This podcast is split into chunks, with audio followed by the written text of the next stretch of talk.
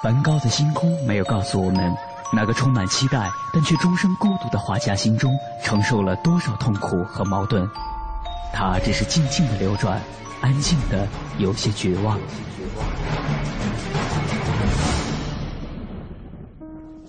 莫奈的睡莲没有告诉我们，那个喜爱平静的人在动荡的时代中，心里有着多少的叹息和遗憾。他只是静静的绽放，用柔弱的身躯撑起了整个时代。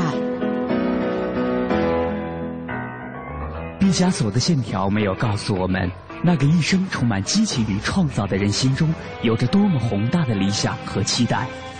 他只是霸道的出现在每一幅画作中，让世界都看到了自己。如果说一幅幅作品是一次次印象，那么这些印象背后的艺术家们，究竟又有着怎样的故事？凡尘工作室艺术系列全新话题：印象、写实与浪漫，带您一同走入艺术背后的世界，对话艺术家，还原他们最真实的样子。讲述他们最浪漫的艺术理想。本期话题：转动生活与艺术的魔方。本期节目嘉宾李海滨。李海滨，一九六三年生于山西，一九八七年毕业于中国美术学院油画系，获文学学士学位，现为北京农学院园林艺术系讲师。八十年代起，在国内外举办过多次个人展览。谈起自己的创作，李海滨说：“艺术家的创作都和其所处的时代有着千丝万缕的联系，我的创作也毫不例外地亲历着时代发展的不同瞬间。但无论这个时代变化多快，也无论艺术创作形式怎样改变，长期以来，我都在努力做到让自己遵循自己的内心，遵循自己的情感工作。”我喜欢这样的工作状态，静静地把自己关在工作室，身心自由而独立地用最适合的方式来表达我的思考。那么，在这样的思考之后，他会为我们带来怎样的作品？他的创作又分为怎样不同的阶段呢？带着这些问题，我们的记者杨安为您继续采访了李海滨。您好，听众朋友，欢迎收听《印象写实与浪漫》，我是杨安。今天我们接着昨天的访谈，继续采访艺术家李海滨，结合他的作品呢，谈一谈他的艺术创作之路。海滨你好，哎，您好。昨天讲到了创作了哈，其实就开始寻找更多、更丰富又更适合自己的创作语言了。魔方的那个创作算是这种探索过程的一个起点，是吗？对，它是。应该是说改变我的艺术道路的一个第一幅作品，第一幅作品，对，第一件作品啊，应该是这件作品呢，它的使用了一种多维空间、多维的这种这种模式，因为它不只是一个魔方，魔方本身像个装置一样，而且我又有行为的参入，还有录像的去介入，它是综合活动。其实现在这个这样的作品，给它加个定义还很难定。嗯。不好叫它是行为，也不能叫它是个录像，嗯，所以到现在一般称之为可能是一个活动，嗯，我现在没找出更准确的词，但是我觉得很有意义，嗯，那之后的探索，嗯，之后就做过摄影的拍摄，摄影拍摄哈，对，大家比较了解我的那个作品就是自拍的那个系列，啊，就是把自己化妆，化妆，嗯，那是在两两千年之前，嗯嗯，九九年十二月做的。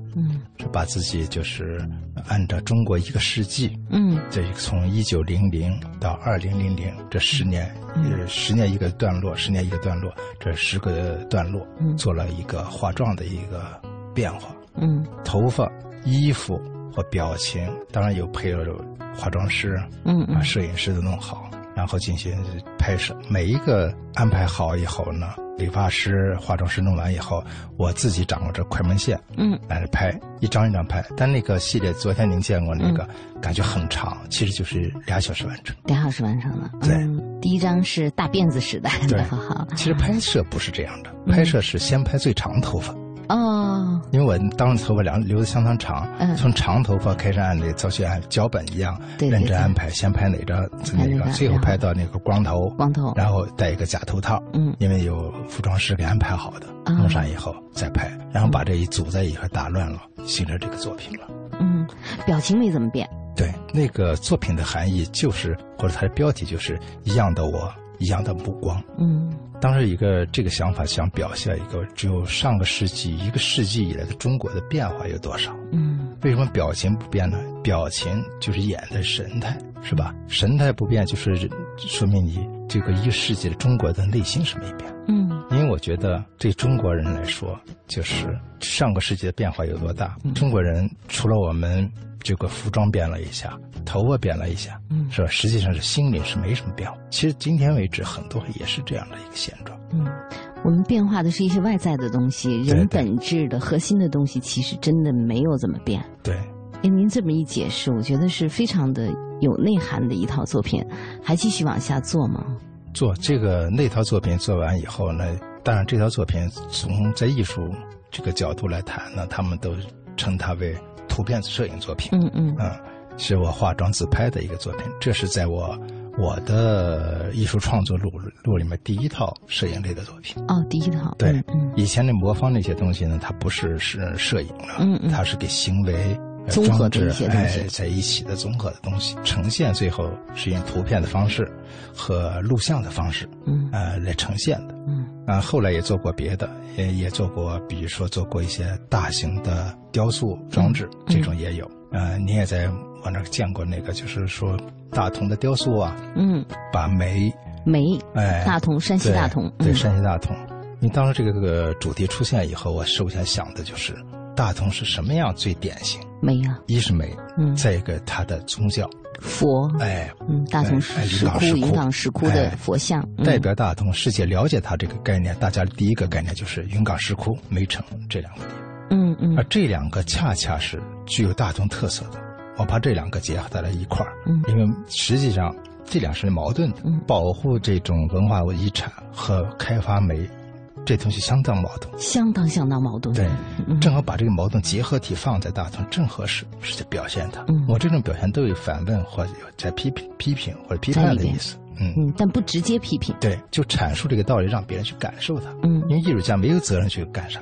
只能提出问题。嗯，这个作品也是那么一个方式。嗯，我和找了几个当地的一些矿工和当地的农民，八九个人，我们一起用煤和那个水搅在一起，做了一个大的佛像。嗯，啊，做这个通通过建这个佛相当麻烦，很大的支架做的很高，有个七八米高。然后做完了以后呢，天气一暖和，慢慢的这个东西就就化掉了。化掉了。哎。哦。嗯。这是感觉就是提出很多问题来，嗯，这可能就是我的第一件算失败的大型的雕塑类的作品。冬天做的，对，三九天，水上是结成冰以后起一个粘合的这样一个作用，嗯，然后春暖花开之后呢，一消融，对，佛也消了，对，实际上这就很多，有些话题是绘画叫解释不通的。他用这种方式呢，提出了很多很多有意义的话题。对，哎，这个就是不管它叫偶然性，还是像导演一样设计好的，嗯嗯，这都是一种新的方式。新的方式，而且这个东西太深层了，就是让人思考的东西，空间挺大的。对，其实好的艺术，我一一我一直认为是解释不通的，但是看能看到很多很多东西，而想能想出很多东西。对，因为我觉得好艺术家应该是你把你的作品。少少讲少说，但是让别人里面看着无数个内容，无数个深度，那你的作品是太好了。嗯，当然创作者肯定是有他的基本的思路，是不是你能引导到观众能感受到你想表达那个内容？嗯，感受的越多，或者感受的比你表达的更多，那说明你的创作方式语言应用的得当，嗯，应用的好。这套作品大家可以去上网是能搜到的，个人网站啊能搜到。其实。呃，我当时看到也还是心里很有感触的，有很多东西真是很难解释。如果我们什么东西都能用语言解释的话，我们要这种视觉的东西干嘛呀？对，它是另外一种表达方式。而且你就发现没有，昨天说过的一些内容也验证了这一点。如果是绘画，嗯，如果绘画我画这个东西的话，谁能看到？也就美术馆的人看到。嗯，但这可不是。当时在大同做这些作品很有意思。我那大佛我弄起来以后，第二天有人在那烧香，很奇怪，还放炮。放炮，放炮是因为还建完了要放。嗯，还有烧香，我觉得很奇怪，因为我是外面人去的，我就问当地问为什么，他说在这个地方有佛值得拜。嗯，我就发现这个东西给成了老百姓生活的一部分，就大同人的普通老百姓的这个心态和佛之间的关系。嗯，但同时煤，你拜的这是个煤的东西，是煤佛，煤黑的，污染能源，很多很多自然问题都出来了。所以很难用语言把更深的内容说得很明白，嗯，但能感觉到。可是我们在想，这可能是您当时，也许是我的一个误读哈，嗯，煤在很长的一段时间里是大同那个城市的衣食父母，很多人家是靠着煤来生存的。对，嗯，煤本身某种程度上，不管它给环境给什么，但对那个城市的老百姓来说，它是养养育他们的东西。所以，可能老百姓心中还是有这些很多的感觉，很复杂的感觉的。所以，这就是矛盾和纠结在矛盾，嗯，对吧？就说你离不了它，但它也可能是同时破坏。就像我们说的文明发展一样，嗯，工业文明的发展，今天给我们带来了方便，带来了进步，同时也带来了很多我们预测不到的自然环境的破坏，甚至我们称之为灾难。嗯，这些东西就是人类发展，有时候也就是我们这种人来琢磨这些事儿。嗯，是吧？是到底是好，到底是坏？无解，没有答案，但是还得琢磨，因为咱们是人，对，所以咱还得琢磨，还得往前走。对对对，这是这个作品哈。再往下走的作品是，其实作品有很多，我们可以选几个节点。对，很多很多。嗯嗯，后来我又又做的那个呃，有些作品是像老照片的作品。嗯啊，做过一老照片的作品，嗯，在国外参加一些展览。呃，那是收藏了好多收收藏了好多那种中国传统的老照片，老照片。嗯，这就是我在上次节目当中您讲到的，其实我们普通人的生活也可能是艺术的一个部分，或者本身也是艺术的一个另一个表现形式。对，这种生活和艺术没有截然的界限哈。其实那老照片本身一张一张老老照片，就是我们日常生活的每家都有的东西。嗯。其实照片的承载是信息是太多了，而且每一个老照片都代表了一个故事背后，甚至一个家庭，甚至一个遭遇，什么都可能。因为我在那个呃作品里面是用了文革期间的照片，嗯，就文革期间，呃，全家人，我的呃名字叫我的一家人，我的一家人，嗯，但这个我呢不是我个人，嗯，是中国的意思，所以实际上那里面放了上百张。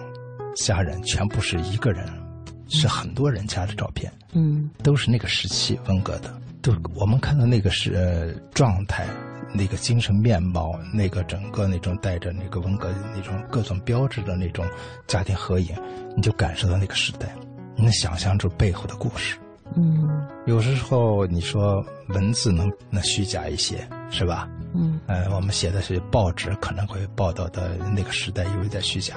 但照片虚假不了。嗯，照片的最大的意义，我为什么后来喜欢上这个老照片，甚至要更大的做这些作品呢？是因为发现只有他是说真话的，他没有假，不像现在我们说的，通过 PS 啊改一改，以前不是的，以前不是啊。所以从那个是记载那个真实的历史环境，你能感受到很多，那个东西就是啥话别说，看一看你就全能感，嗯，而是深很深刻，嗯，很有意思。当然，我运用了一些手手法，在拍摄上和传统的做照片的拍摄也不太一样。嗯，是我把这么多的照片放在一个地方，放在贴在一个呃背景下，背景下，上面又找了一些老的中国那个窗户，嗯，那个窗户框通过太阳光照上去，形成那么一个投影，投影，哎，把它拍下来。嗯，这一套东西呢，实际上就是。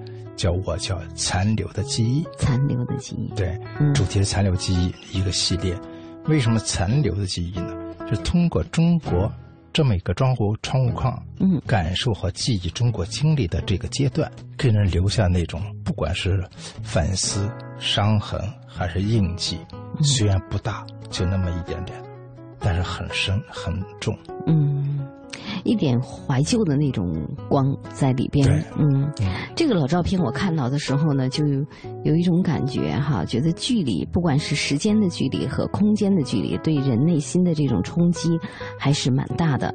比如说那套照片，在当时同一个时间里，可能一个外国人他看到这些照片的时候，他会觉得非常非常的。呃，有感觉，但是在当时的情况下，我们觉得这就是我们生活的一部分嘛，家家户户都有哈。可是时隔几十年，时间又跟他拉开了距离。虽然我们还是那些人，还是中国人，呃，虽然那曾经也是我们生活的一部分，但是今天再看他的时候，那种感觉有一点像隔了空间的那些人看的感觉了。但这里面还有很有意思的现象，我为什么非要说这个事情？嗯，其实，嗯，我不知道你注意过没有。我们很多人家的照片呢，放弃了基本上就不看了，不看了啊！啊，想想就是，呃，一翻出来，我记得我父亲去世以后，我们翻以前老的照片，有时候几乎能放三十年不动。嗯，有些就丢了也无所谓。我那些照片是怎么来的？这是个故事。嗯，我为什么先做这个照片？是有一个特别巧的一个收破烂的，收破烂的到，呃，我在楼下收东西的时候，我把那个破纸箱子啊、旧的那个报纸啊。往上让让他拿，嗯，拿着他我给他搬下去，搬下去往上车上放着，车上放着一大堆东西，其中有两本是相册。哦，哎，我说这是什么东西？他说，哎，收来的。我说这么多照片还能收啊？嗯，哎，这都不给不给钱，这个这谁要这个？哎，卖不出去，我替他扔了就是。哎，我说这个东西你你还收吗？他说，哎，不收，这个挣不着钱。哎呀，我发现，我说你能不能给我这个东西？哎拿拿走吧。后来我就发现。这能当成垃圾，而且人能把这个历史扔掉，把记忆扔掉，太可怕了。而且中国太残酷了，这个这个这种现象特别之多。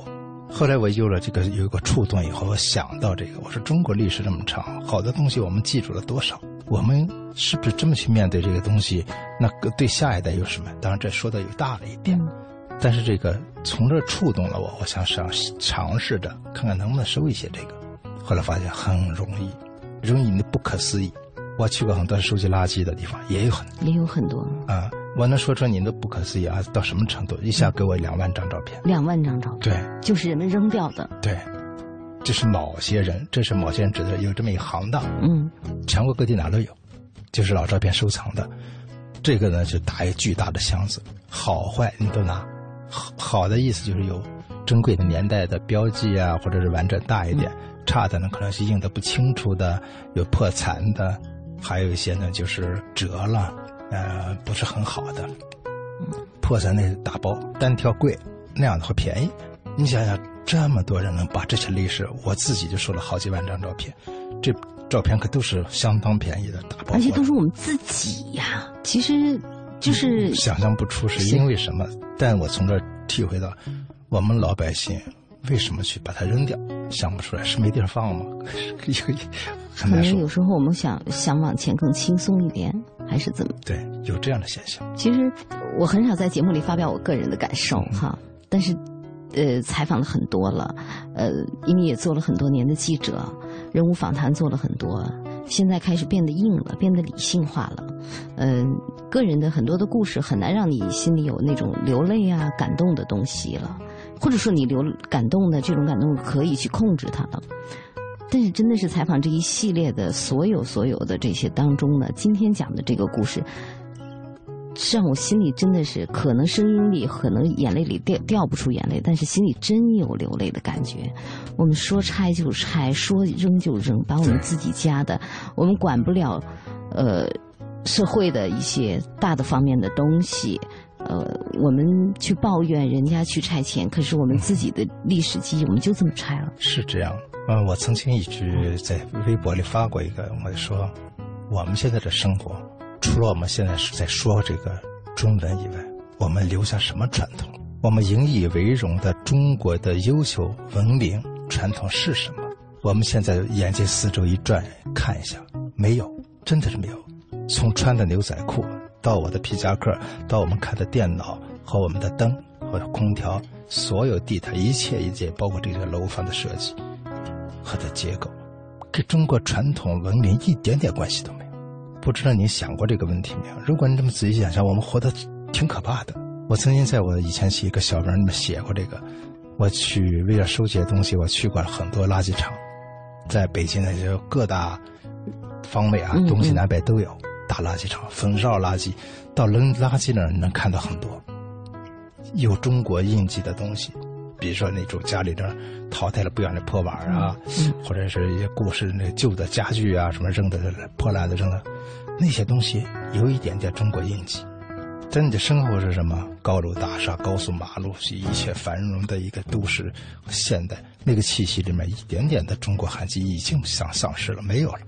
老照片这个东西，我就在想，个人的行为，可能家里头，比如说，哎呀，过去了，或者说是家里有一些变故了，哈，这个照片扔掉了，啊，甚至可能是爷爷奶奶时代的一些东西，我们。呃，觉得留着它也没有地方了，我们要装修了，我们要更时尚了，把它扔掉了。但是我觉得人可能本质上要一直要，呃，这是我们可能有点想的多了。要问一个问题，就我从哪儿来到哪儿去的问题。把它扔掉的时候，就是我从哪儿来我不管了，我到哪儿去我不问了，有点那种感觉，挺可悲的，挺挺难过。好像我们不愿意去想，或者不愿意去保留它。这是是是是很可怕的，也就是从那个时期那个作品以后，我自己制定了一个大型计划。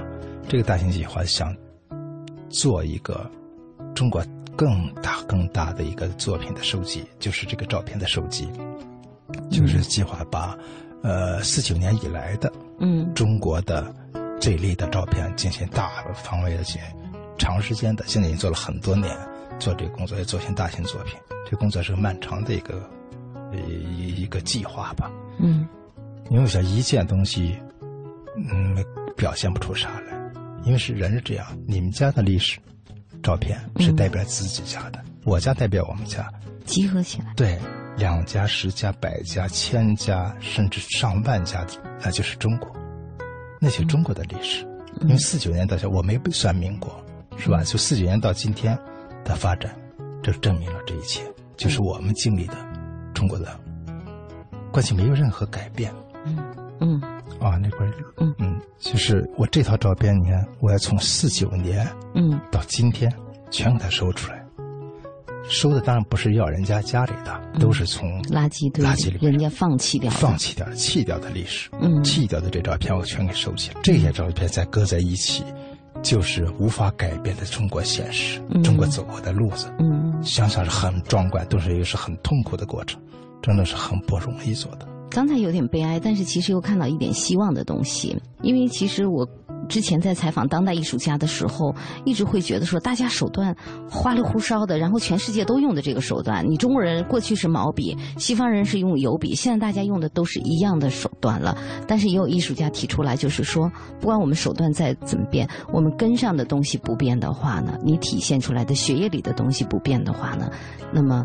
这个东西，你你的独特性，你的不管我们是用民族性啊，还是这种多元化下的自我的东西，还是保留着的。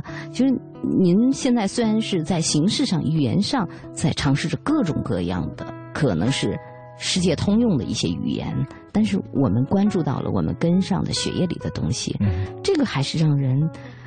我觉得是挺挺看到希望的一面。最起码是有很多人在关注这个，在关注这个事，甚至想唤醒他，甚至是需要去提醒大家，提醒这个我们的社会，这个东西不应该丢失。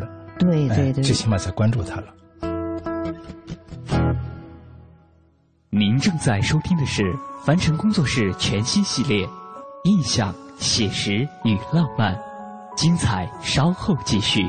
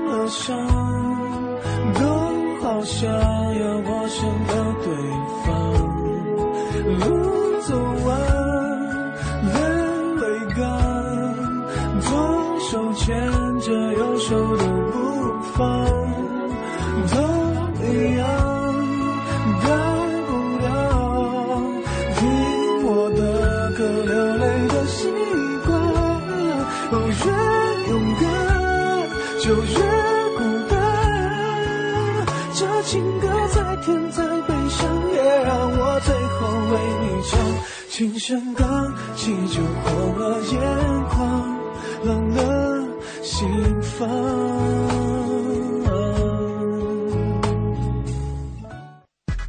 听说凡尘工作室开通微博了，不但可以和节目组及时互动，还能提前看到节目预告呢。哦，真的吗？快告诉我怎么做。嘘，我只告诉你一个人，听好了。拒绝复杂搜索，不用思考揣测。我们不是神秘派，我们是凡尘工作室。现在就登录新浪和腾讯微博，输入“凡尘工作室”，或者在搜索栏直接输入“凡尘工作室”的汉语拼音，即可找到我们。非凡的凡加清晨的晨，凡尘工作室一搜搞定。凡尘工作室，让艺术的快乐伴您轻松每一天。皮亚诺六年质保，七星定制，皮亚诺橱柜衣柜。我是赵薇，厨房电器我选万和，热水器我更选万和。皮亚诺，中国高端定制家居领导品牌。皮亚诺橱柜衣柜，奶瓶三十五，背带裤一百二十九，学步车四百六十八。姐，这小家伙开销可不小呢。唉，自从儿子出生以后啊，我都好久没有买过新衣服了。你姐夫也不送我花了。姐，过日子不能光靠省，还得学会经营呢。你得学学理财了。据我了解呀，白银投资就不错。只看一根 K 线图，二十二小时随时交易，模拟一次就会做。你边带宝宝边做白银，什么都不耽误。是吗？你再详细说说。你呀，发条短信八零八到幺二幺幺四了解一下，免费咨询。好。八零八到幺二幺幺四是吧？我现在就发条问问。白银投资让你的生活更美好，发送短信八零八到幺二幺幺四，发送八零八到幺二幺幺四，免费开户做白银。投资风险需谨慎。中国广播音像出版社隆重推出的《中国广播经典系列朗诵 CD 光盘》，既有夏青朗诵的唐诗三百首，也有方明的播音作品专辑，还有集合齐越、葛兰、雅坤、于芳、姚科等中央人民广播电台老中青三代播音员精心演绎的配乐朗诵光盘、中外名篇经典诵读和红色经典作品朗诵。朗诵作品风格多样，赏心悦耳，是中国朗诵艺术的优秀典范。产品均随碟附有作品原文，是学习、欣赏和正音的难得佳品。欢迎登录中国广播网查询，咨询电话：零幺零八六零九二五幺幺，零幺零八六零九二五幺幺。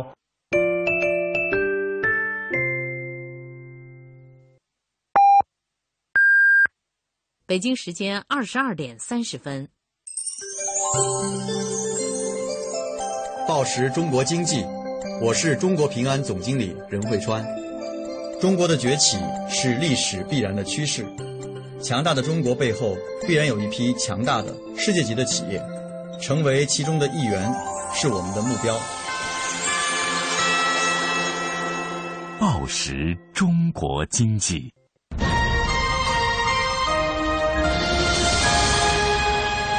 经济之声，进一步的声音。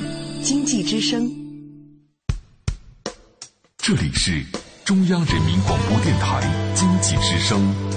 每当夜晚来临的时候，天晴满树花开，雨天一湖涟漪，阳光照耀城市。微风穿越指尖。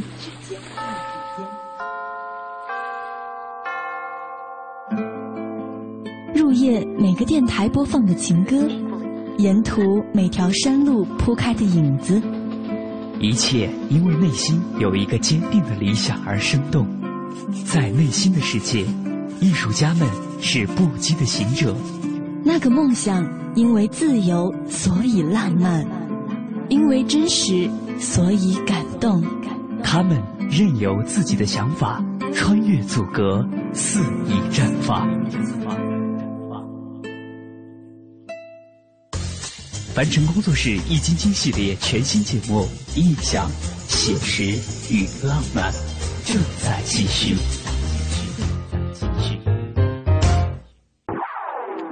本期话题：转动生活与艺术的魔方。本期节目嘉宾李海滨。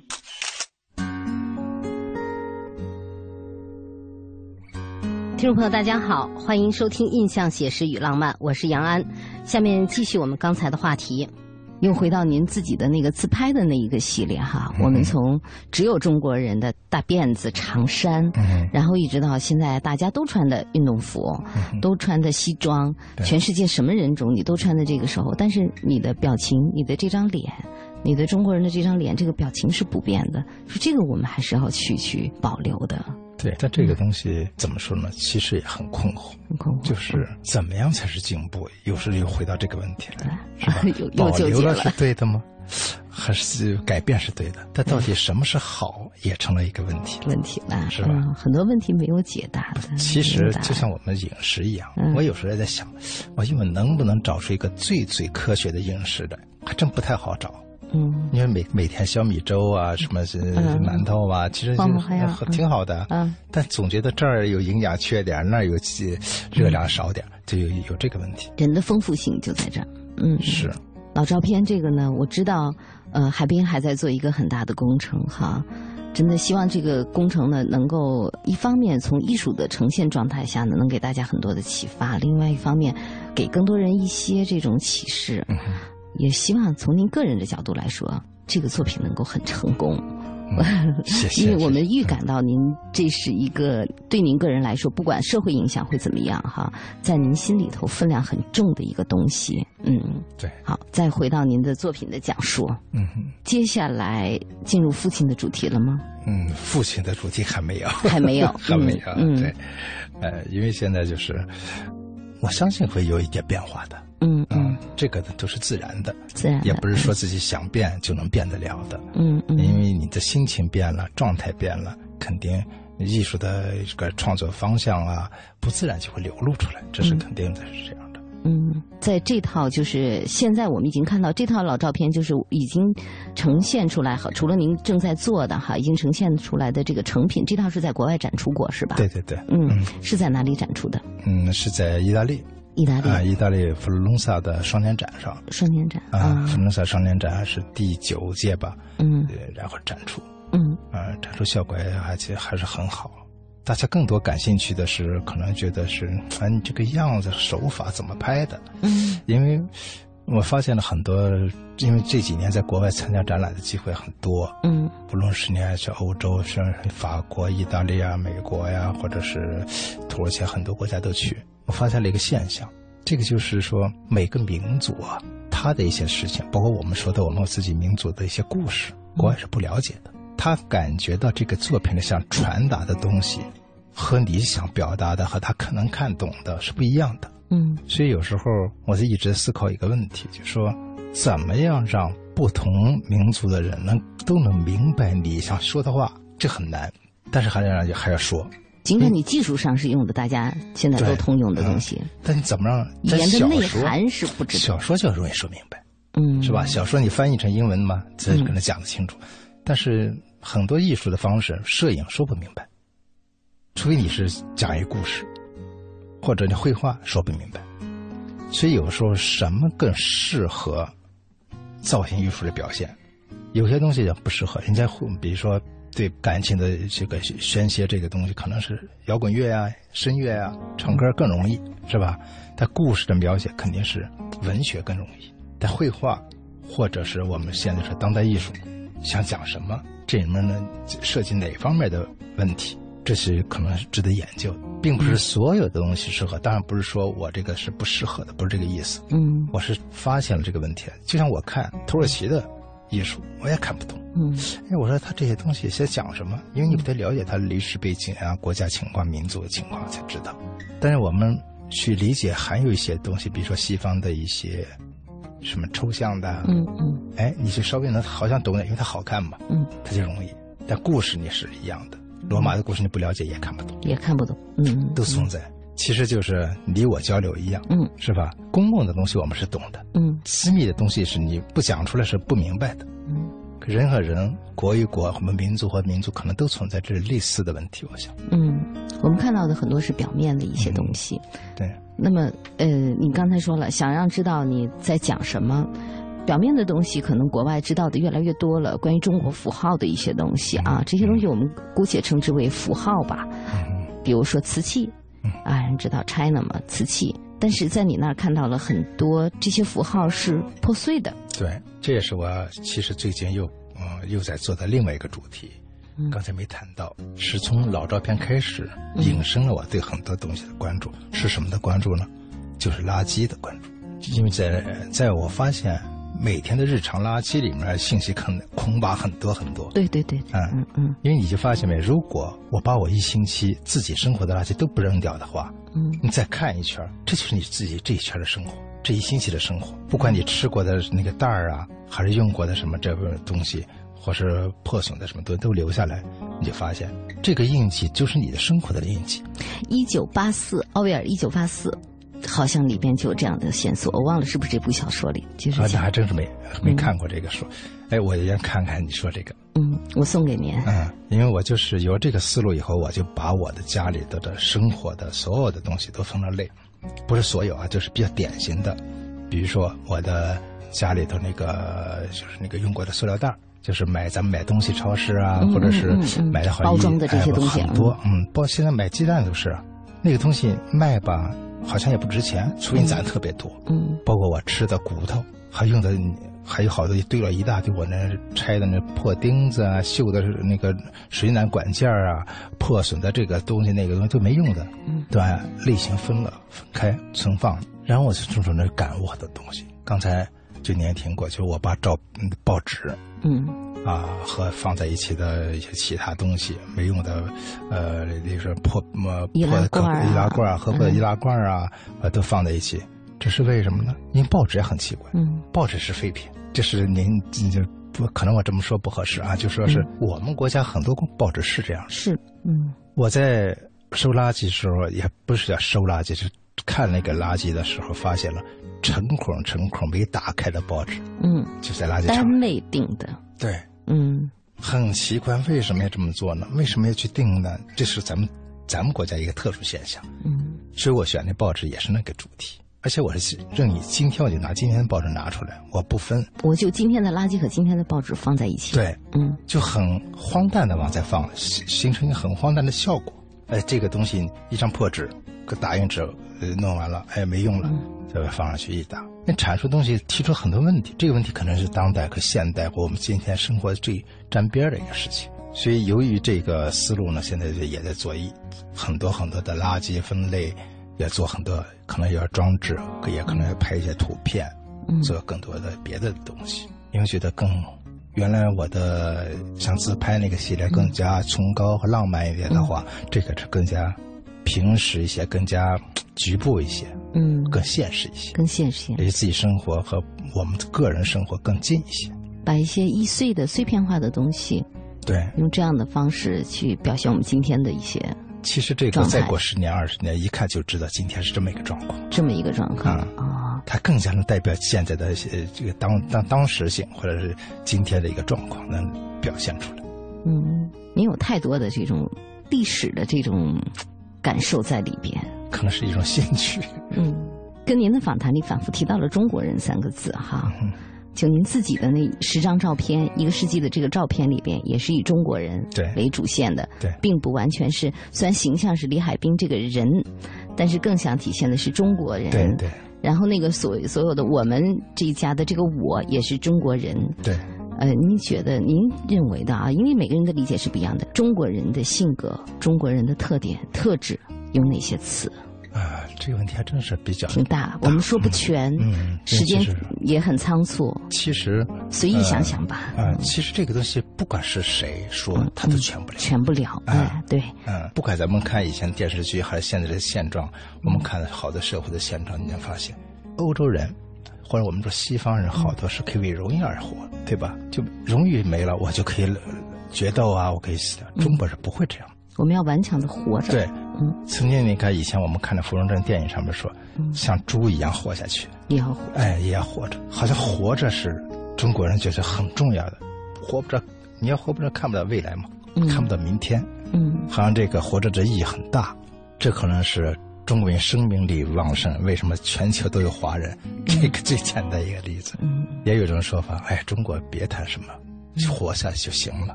嗯，可能也有这个包含这么一种含义。挺硬的，听起来挺无奈的，挺硬的，因为活着其实挺不容易的。另外一个含义就是不是纯净，是我肯定要看到好的那一天。有希望吗？哎，他就希望在前面呢，因为永远在前面。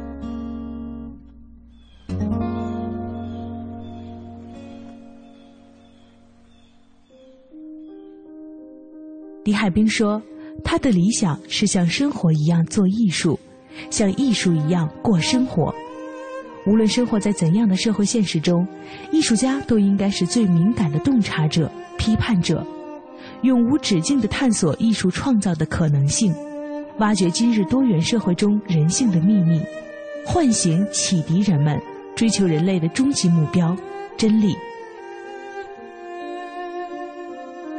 无论何时，李海滨都会坚持这种追求和探索。为艺术做出更多更新的探索和尝试。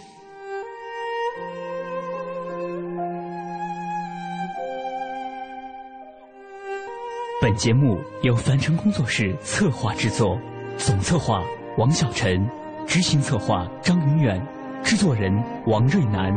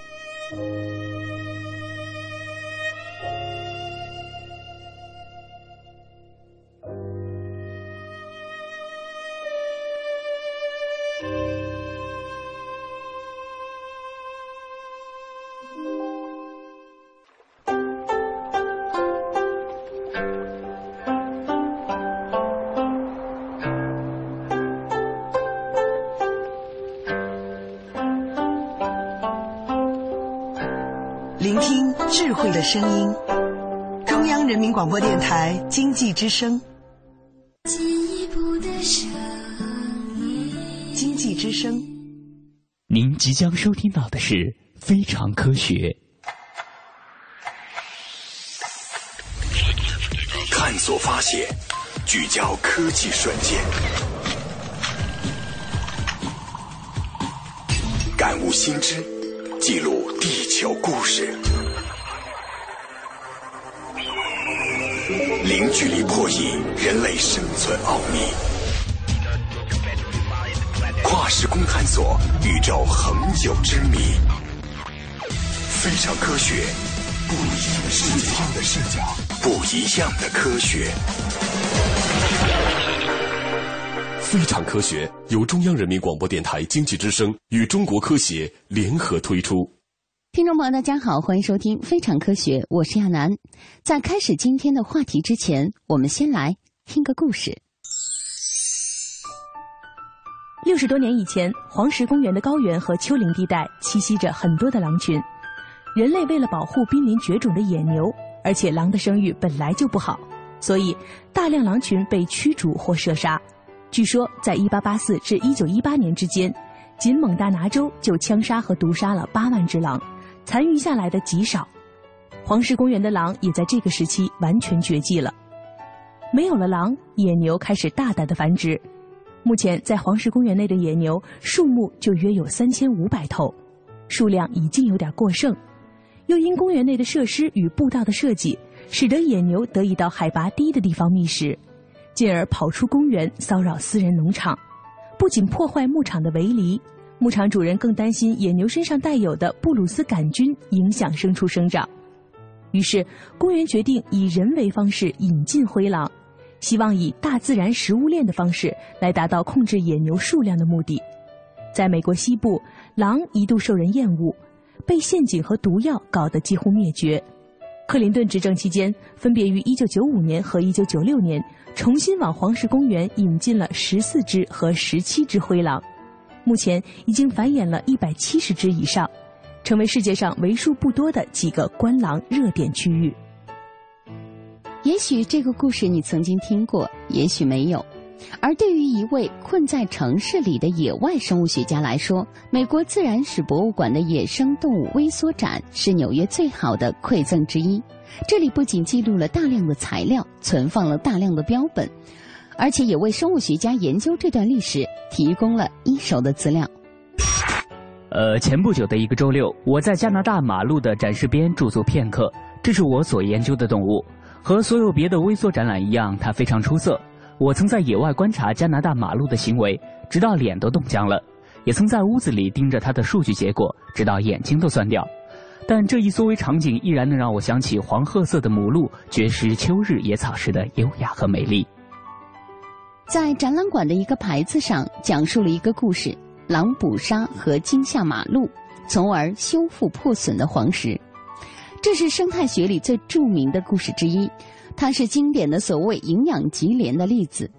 高级营养的狼通过捕食作用逐层放大，影响了整个食物网。这个例子在教科书里曾经出现过，也上过国家地理的封面。以前呢，也在《纽约时报》里亮过相。美国人对这个故事的熟悉程度，可能远远胜过生态学里任何别的故事，而它在我们的想象力中施加的烙印，是该领域对野生动物保护的最骄傲的贡献之一。但是，这个故事有一个问题，那就是它不是真的。我们现在知道了，马路比我们想象的更加强壮，而黄石呢，也比我们想象的更加复杂。而年复一年的讲述黄石和狼的同一个过时的故事，使我们分散了注意力，忽略了更大的问题，迷失了管理生态系统的真正挑战，也以科学理解为代价，增添了围绕着狼的神话。最开始，狼拯救了黄石植物的观点似乎非常合理。上世纪九十年代，很多小尺度的研究表明，捕食者，比如蜘蛛，可以通过捕杀和惊吓它们的猎物，比如蚱蜢，从而让植物受益。当黄石公园重新引入狼之后，有一些迹象表明，杨树和柳树似乎在复苏。因此，生态学家们很快就用先前研究的视角看待了这一现象。然后媒体跟了上来，整个故事于是一发不可收拾。但是呢，和科学里所有的重要观点一样，这一个观点引发了许多的后续研究，而这些研究的结果也在不断的涌现着。在二零一零年的一本杂志上发表的一项研究发现，虽然马路的数量降低了百分之六十，但是杨树并没有显著的复苏。就算是在狼杀死马鹿最多的地方，马鹿也没有被吓到不敢去吃杨树的程度。其他研究得出了相符的结论。有专家在研究的时候密切追踪了黄石以东的狼和马鹿的状况，从2007年直到2010年，结果发现，面对狼的威胁，马鹿几乎没有改变它们的进食行为。为什么马鹿不那么害怕大坏狼和其他已有详尽研究的猎物呢？比如那些蚱蜢。与蚱蜢相比，成年马鹿对于它们的捕食者来说很难找到，也很难杀死。这可能出于多种原因吧。在黄石广袤的地貌里，狼和马鹿的遭遇频率比我们想象的要低。集群生活能够帮助马鹿及早发现和应对附近的狼，而且马鹿不但比狼大很多，撂起蹶子来也十分可怕。为什么狼产生的影响比我们以为的要小呢？最有力的解释来自于科罗拉多州立大学的一项长期的实验研究。这项研究聚焦在柳树上，它的结果表明，没有狼的那几十年里，黄石已经改变了太多太多。狼已经无力回天。几乎一百年前，人类消灭了黄石的狼之后，马鹿的数量如此众多，几乎完全消灭了柳树丛。没有了柳树作为食物，河狸的数量锐减。没有了河狸的坝，快速的地表流水下切侵蚀的更深了，地下水位随之下降到了柳树根力所能及之外的范围。现在就算是高强度的狼捕食，要恢复柳树也已经为时太晚。黄石的几片小区域里，树木似乎得益于马路的减少，但是狼并不是造成减少的唯一原因。人类的猎杀、熊数量的增加，还有严重的干旱，都减少了马鹿的种群数量。甚至割喉尊这一食物来源的丧失，也可能驱使灰熊杀死更多的马鹿幼犊。在这对生态学研究的大杂烩里，从狼到植物、鸟儿与河狸，中间并没有一条清晰的链接。但是那个故事依然阴魂不散，由此也引发了一个问题：如果它不是真的，是不是也无关紧要呢？再怎么说，它在事实上有力的促进了黄石和其他地方对大型肉食动物的保护。这不但在生态上是重要的，在伦理上也是重要的。它是美国野生动物和环境保护的旗帜。和这些益处相比，故事本身只是一个无关紧要的小小谎言而已吧。何况在别的地方，大型肉食动物确实明显引发了营养级联呢。但是，如果我们仍然坚持声称狼修复了破损的黄石，就会分散大家的注意力，让我们忽视了黄石地区许多其他重要的保护挑战。六千年来，最暖的气候正在改变森林和草原，真菌和甲虫感染正在伤害美国白皮松，天然气钻探正在影响迁徙动物的越冬区。为了保护家养牛群免于疾病，依然每年杀死许多离开公园区觅食的北美野牛，而入侵的狐尊对生态系统可能会造成巨大的伤害，也许比狼群的消失更为严重。而我们讲述狼的故事时，我们搞错了。这个故事最大的风险，也许是伤害了讲述它的科学家和环保组织的信誉。如果我们要在措施问题上提供可依赖的建议，科学家们必须获得公众的信任。这在美国西部乡村地区尤其重要。这里我们对地貌的改变如此巨大，已经不能期望大型肉食动物能够修复了。这里还有很多人依然对狼引入了他们的牧场和住所附近而心怀怨恨。这一苦涩情绪导致了一小批西部居民大声宣扬他们自己的关于狼的神话。这些狼是一群凶恶的非本土的猪系，有人在他们的真实数量上撒了谎。他们对马路造成了毁灭性打击，散播马路疾病，持续不断骚扰马路，通常只是为了好玩。当然，这些也是无稽之谈。但是，我们的应答不应该是反过来制造更多的神话。生物学家大卫·梅克将这些比喻成为为狼丰盛，科学家和环保组织的精力应该花在更为实际的努力之上，比如说去帮助人们学会如何与大型肉食动物共存。从长远来看，我们保护生态系统的方式不只是简单的修正，而更要寻找方式去缓解当初导致它们消失的那些冲突。作为人类，我们很难清楚地把狼看明白。但是，也许在未来的有一天，他们将不再只是出现在故事书和电影当中的场景，也不再只是我们谈狼色变的武器。通过我们的科学探索，我们能够与他们更亲近，而这也是与大自然更加亲近的方式。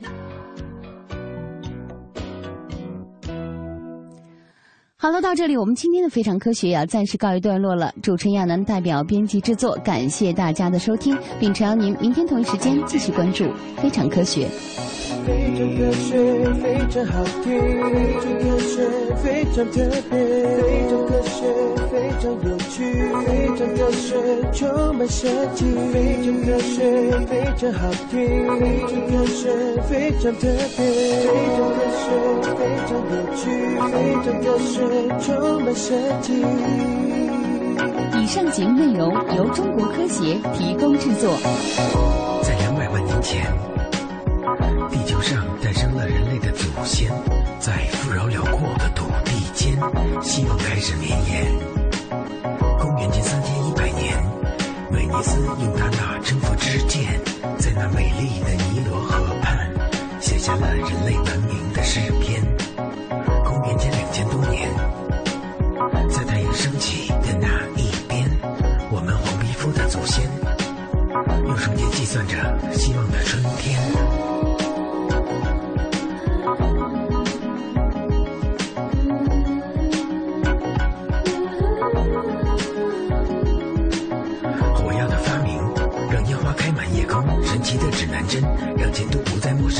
生。活字印刷术把历史的悠久记录，人类的聪明才智，让文明的车轮永不停止，永不停止。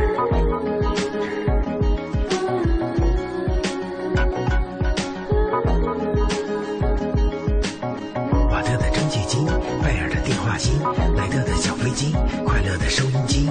你可以宇宙漫步，也可以聆听远古。解地球的秘密，只要你锁定频率，和我们待在一起。你可以值得自己和一切地球的秘密。非常科学，非常好听。